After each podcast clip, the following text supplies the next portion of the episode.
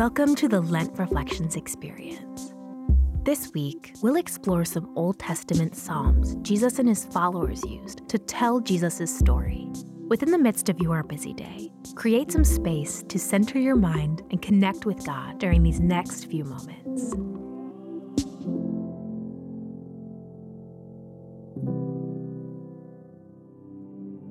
Today, we prepare our hearts for Easter through the reading of Psalms, chapter 110. The Lord says to my Lord, Sit at my right hand until I make your enemies a footstool for your feet.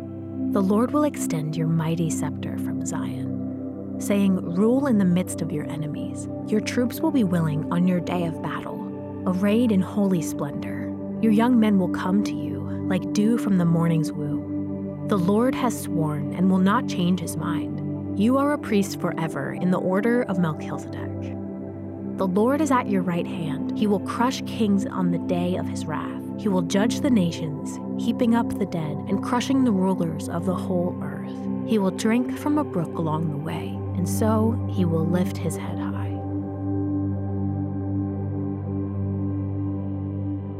We reflect today on another Psalm of David. It's actually the most quoted and alluded to psalm in the entire New Testament as it weaves in and out of Jesus' story. You see, Jesus knew the Psalms intimately. You could compare them to his favorite playlist or music he had on repeat. In fact, all of the New Testament writers refer back to these ancient words of wisdom as they help paint the picture of the wonder and the majesty of who Jesus is. So we find ourselves here reflecting on Psalm 110 today. There are four beautiful movements in this psalm, each one proclaiming the sovereignty of the Messiah to come. And while these ancient words hold imagery that is often hard for us to picture, the Jewish readers of the day would have clung to every word, knowing it was pointing to the long awaited Christ. David speaks of the coming Jesus being a prophet, a priest, and a king, exalted as Redeemer and ruler over the nations. While this psalm speaks of the coming Messiah's exaltation, greatness, and sovereignty, we must also look to Jesus' life to see how he fulfills these promises. Jesus' ministry was marked with humility, with kindness, mercy, and love.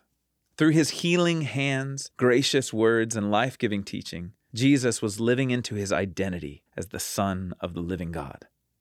If only those around him would open their eyes to see the truth and believe it.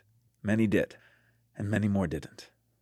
Or at least, not until they put him to death on a criminal's cross. But we know that the story doesn't end there, and the power of the resurrection proves Jesus' majesty as Lord and Savior of all. Take time now to worship and to glorify Jesus as true prophet, priest, and king over your life and over all of the heavens and all of the earth. Hold on to his true word for he is God's prophet.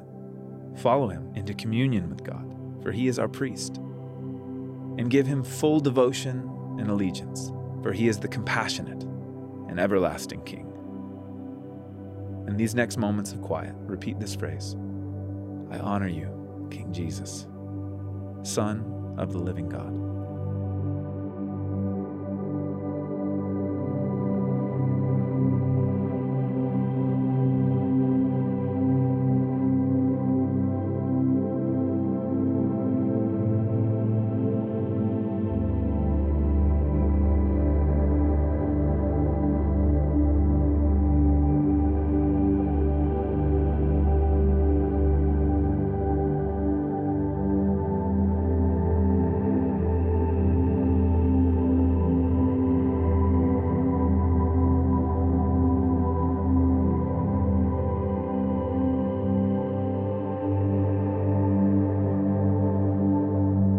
Jesus, my Lord and my Savior, you are good.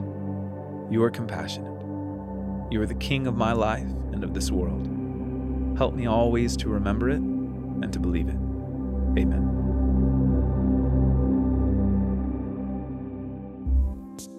Thank you for joining today's Lent reflection.